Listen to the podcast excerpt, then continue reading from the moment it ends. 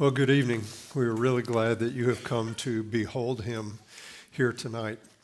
Before we have our, our message, I want to remind you that it's our tradition here at Faith to uh, invite people to give to our Compassion Fund during uh, the Christmas season, specifically at this service.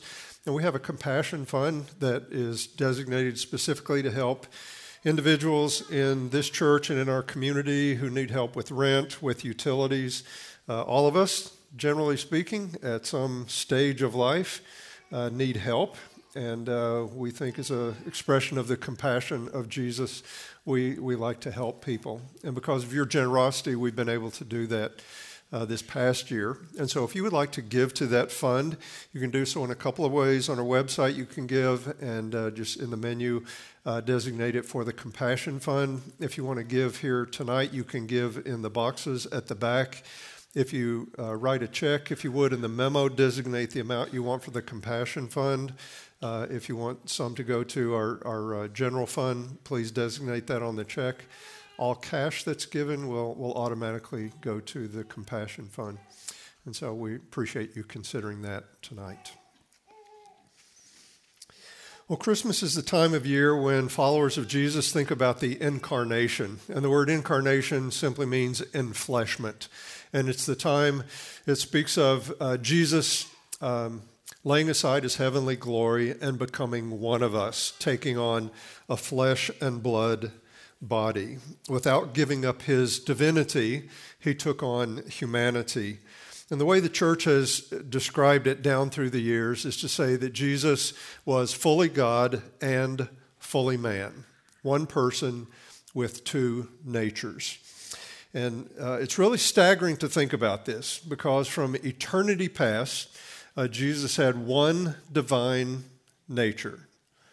And then when he became one of us, now he also has a human nature. Again, one person in two, two nat- with two natures. This evening, I want us to think about one specific aspect of the incarnation. Namely, I want us to think about the duration of the incarnation. So how long is Jesus fully God and fully man? How long does the incarnation last? And you may or may not have ever thought about that question. Um, but the New Testament actually has a lot to say about it, and it's endlessly fascinating. The New Testament speaks of the humanity of Jesus as something that was true in the past, and that is true in the present, right now, even as we speak, and something the humanity of Jesus will be true in the future. And so tonight I'm going to give a brief and staggeringly inaccurate or inadequate, hope it's not in. Is that a Freudian slip? Yeah. Hopefully it's not inaccurate, but but it, it is definitely inadequate, kind of a, a summary of what the scriptures have to say about Jesus' past, present, and future humanity. And this is not just a theological exercise, or it's not just rehearsing a set of facts. Uh, this is something that can fuel our souls. It can fuel our faith. Uh, what it's done for me, it's allowed wonder to rise up within me and to, to just be amazed at the depth of Jesus' love for me. I hope that's the case for you tonight. First of all, Jesus' past humanity. So while Jesus is on earth, earth the, the Gospels describe Jesus as fully human, both before and after his resurrection. The passage that, that Scotty read from Luke two a few minutes ago, it describes the birth of a normal human baby. Uh, Jesus grew in his mother's womb and came into this world as a newborn. And we have every indication that Jesus grew up like all little boys grow up. And we can imagine, uh, well, Luke two fifty-two says Jesus grew in wisdom and in stature. He got bigger. You can imagine Joseph and Mary, like all parents, saying, this kid, it seems like he outgrows his sandals every other month, you know. It's like that that was Jesus. He was a normal human. When we fast forward and read about Jesus as, as an adult, we, we see that he experienced what all humans experienced. He was weary after a long journey. He was hungry after he fasted for a period of time. On the cross, he was thirsty, and the ultimate expression that Jesus was fully human is that when he was crucified on the cross for our sins, he died. He had a mortal body, a body that was subject to death. The Gospels also describe how Jesus had the full range of human emotions. We read that on, on occasion, Jesus was joyful. You read that Jesus was angry. He was sorrowful. He was troubled. On one occasion, Jesus wept. We not only see that Jesus was fully human during his earthly life, we also see Jesus' humanity after the resurrection. When Jesus appeared to his disciples, the thing he was intent on, on convincing them of was that his human body had been raised from the dead, that there was continuity between the body that was on the cross in the grave and the body that stood before them. Beginning in, in Luke twenty-four thirty-nine, Jesus was speaking to his disciples. He said, "See my hands and my feet, that it is I myself." He said, "Touch me and see." And this is interesting. He said, "For a spirit does not have flesh and bones as you see I have." Jesus had flesh and bones. To be sure, his resurrected body was different from his mortal body, which is subject to disease and weakness and death. It was a glorified body, but it was a glorified human body. The scars in his hands and his feet were proof that the body that had been crucified was the same body that stood before them. Only now it was resurrected and glorified. Verse forty, "And when he had said this, he showed them his hands and his feet. And while they still disbelieved for joy and were marveling, he said to them, 'Have you anything here to eat?' And they gave him a piece of broiled fish, and he took it and ate before him." So being able to eat was further proof that he was not merely a spirit, because we all know spirits can't eat, right? Spirits, by definition, don't have bodies. And uh, I also find it intriguing that Jesus, even though he didn't have to eat, he could eat. And that's a hint of how tangible our lives might be, our bodies might be in the new heaven and the new earth. There's a lot we don't know about it, but we're given these hints along the way. So that's his past humanity. Jesus was human in the past. New Testament also speaks about Jesus' present humanity. And from the perspective of the New Testament, Jesus is present tense, fully God and fully man at the right hand of God the Father in heaven.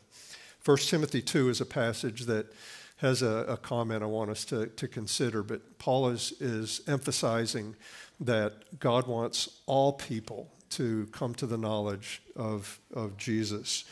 And um, uh, he wants everybody to come to know him and have eternal life. And in verse five, First Timothy two five, Paul explains why that's even possible, because God has provided a mediator. He says, "For there is one God." So there aren't different gods for different groupings of people, for different ethnicities, for people in different regions of the world. There's one God, and there is one mediator between God and man. And we need a mediator because God is infinitely holy. We can't just walk into his presence. Uh, we, we being sinful, we, we could not do that. So we need a go-between. We need a mediator.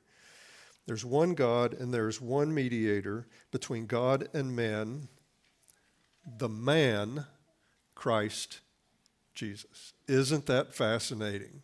The man, Christ Jesus. Present tense, Jesus is still a man because he is fully God and fully man. He can be the mediator between a holy God and sinful humans. How did he become that mediator? The next verse tells us, "Who gave himself as a ransom for all, which is the testimony given at the proper time." And so a ransom is a sum that you pay to buy someone's freedom. And in this, this scenario, we're the ones who need freedom. We're in bondage to our sin, and therefore we are alienated from God. It says Jesus gave himself. He willingly went to the cross to pay the payment for our sin that we could never pay. He paid that so that we might have a mediator, so that we could now go freely to God. And so he says he so that... Uh, Uh, he gave himself as a ransom for all. That includes everybody in the room. If you believe on the Lord Jesus Christ, he will be your mediator, and he will give you this free access to God. And you can now pray to God, come directly into his presence, and pour out your petitions to him, your, your prayers to him. If he is your mediator, now you're in a position for him to help you through this life and into eternity. If the man Christ Jesus is your mediator, you can rest assured, and this is what the book of Hebrews emphasizes, that his earthly experience as a human uniquely qualify him to help you as a human deal with all the temptations and the weaknesses that you face in this life. In Hebrews four fifteen, we read this.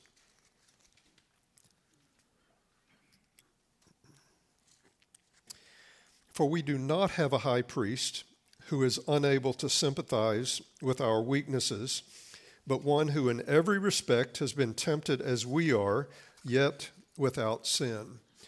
And so because Jesus is presently still fully, fully human, he retains this experiential knowledge of what humans go through. And so he's not up in heaven scratching his head, I wonder what they're dealing with now. He knows exactly who was made like us in every respect. And so if you read through the Gospels, it's a fascinating uh, uh, exercise, and you notice all the ways that Jesus experienced weakness, all the trials, all the temptations that he experienced. You will soon come to the conclusion that he gets you. He understands you, everything you go through. Some of you are grieving uh, some type of loss right now. Maybe this past year, some relationship was lost. Maybe you're grieving the loss of, of a loved one. Maybe someone someone died. And that's your grief, your sorrow. Jesus wept when his friend Lazarus died, the Son of God, who became uh, uh, uh, the Son of Man, with tears streaming down his face. Some of you look to the future and you have this, this sense of dread. You just can't imagine that things are going to turn out well for you. You have this sense of dread because you've got all these questions on the horizon. There's all these things that are so far out of your control that things look hopeless. The night before he was crucified, Jesus in the garden, he agonized in prayer before his heavenly Father to the point of sweating drops of blood. Jesus understands what you're going through. Jesus can come to your rescue if you will allow him. And so if you've ever been abandoned, if you've ever been betrayed, if you've ever been misunderstood, if you've ever been slandered, if your relationship with your family is strained, know that Jesus gets you.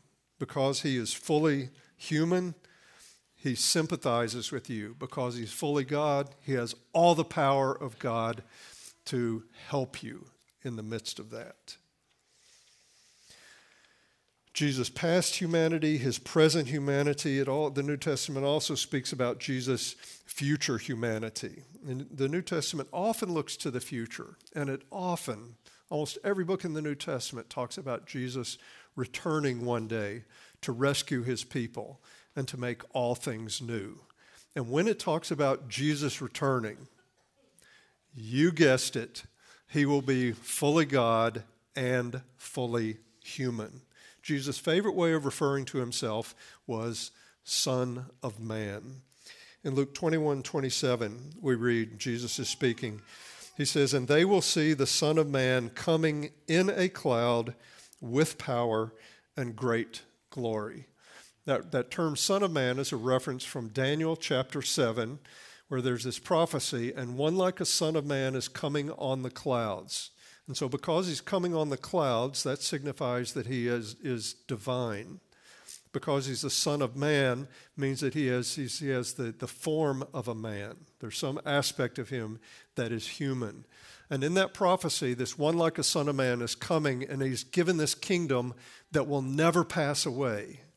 Jesus repeatedly said, I am that Son of Man. One day, every eye will see me coming on the clouds as the Son of Man.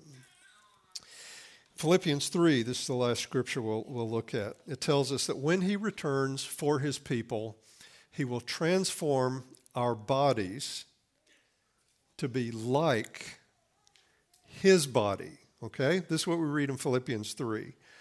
But our citizenship is in heaven. If you're a follower of Jesus, that's where you belong. That's home. That, that's where you'll finally be home. Our citizenship is in heaven, and from it we await a Savior, the Lord Jesus Christ, who will transform our lowly body to be like his glorious body by the power that enables him even to subject all things to himself. That statement makes no sense unless Jesus is still, still has a glorious body. Human body. This indicates that when he returns, he will return fully God and fully man. And so this rescue mission that Jesus started at the first Christmas will finally be consummated, will finally be concluded, because we were created as embodied beings. Our salvation won't be complete until our salvation extends even to our bodies. And that's what, what is promised when Jesus, the Son of Man, comes to give us glorious bodies that are like his. And so Jesus' humanity, it was true in the past, it's true in the present, it will be true when he returns. Now you may be wondering, will Jesus be fully God and fully man forever? Will he be identified with redeemed humanity forever? This has been a burning issue on my heart. I've been scouting it out as much as I could. I have not found a theologian, I have not found a, a scholar who says that there's, a, who answers that question, no. I haven't found anybody that says no. I found many that answer that question, yes, absolutely. I think it's very, very true. I think that convinced of this, there is no hint in the New Testament that Jesus will ever divest himself of his humanity. There's no hint whatsoever. I'm convinced that Jesus will be fully God and fully man forever. And so it turns out that the incarnation was not a cameo. It wasn't this thirty-three years. As amazing as that would be, as mind-blowing as that would be, it's a million times that. It's not a cameo. I'm going to come be one of you for a while. He says, I'm going to identify with humanity for eternity. We were created in the image of God out of his great compassion. He didn't have to, but he became one of us and will be one of us. We will be. We will. We, he shares our humanity without giving up his divinity. He shares our humanity forever. And so it turns out that Jesus didn't only do something for us at the first Christmas, without, again, without giving up his divinity, he became something for us. He became human for us forever. Forever. How can we not worship him? How can we not love him in return? Is there any greater act of compassion that could be given to people like you and me? Oh, come, let us adore him, Christ the Lord. Heavenly Father, we pray that you would, would increase our faith. We pray, God, that we might think rightly about ourselves and rightly about Jesus, our Savior. We pray, God, that faith might well up within us, I pray for anybody here tonight who has a hard time believing that Jesus could be the one mediator between you and them. Pray, God, that you would give that person faith. I pray, God, we might believe everything that we're told about Jesus and might experience him fully. God, the psalmist cried out, uh, what is man that you even notice him? We're created lower than the angels, and you give us this glory and this dominion. And from our vantage point, we cry out in a similar way, not that you even notice us, but we're amazed that Jesus became one of us, that he would willingly do that because of his great compassion. Oh God, fill us with wonder. We worship you now. In Jesus' name, amen.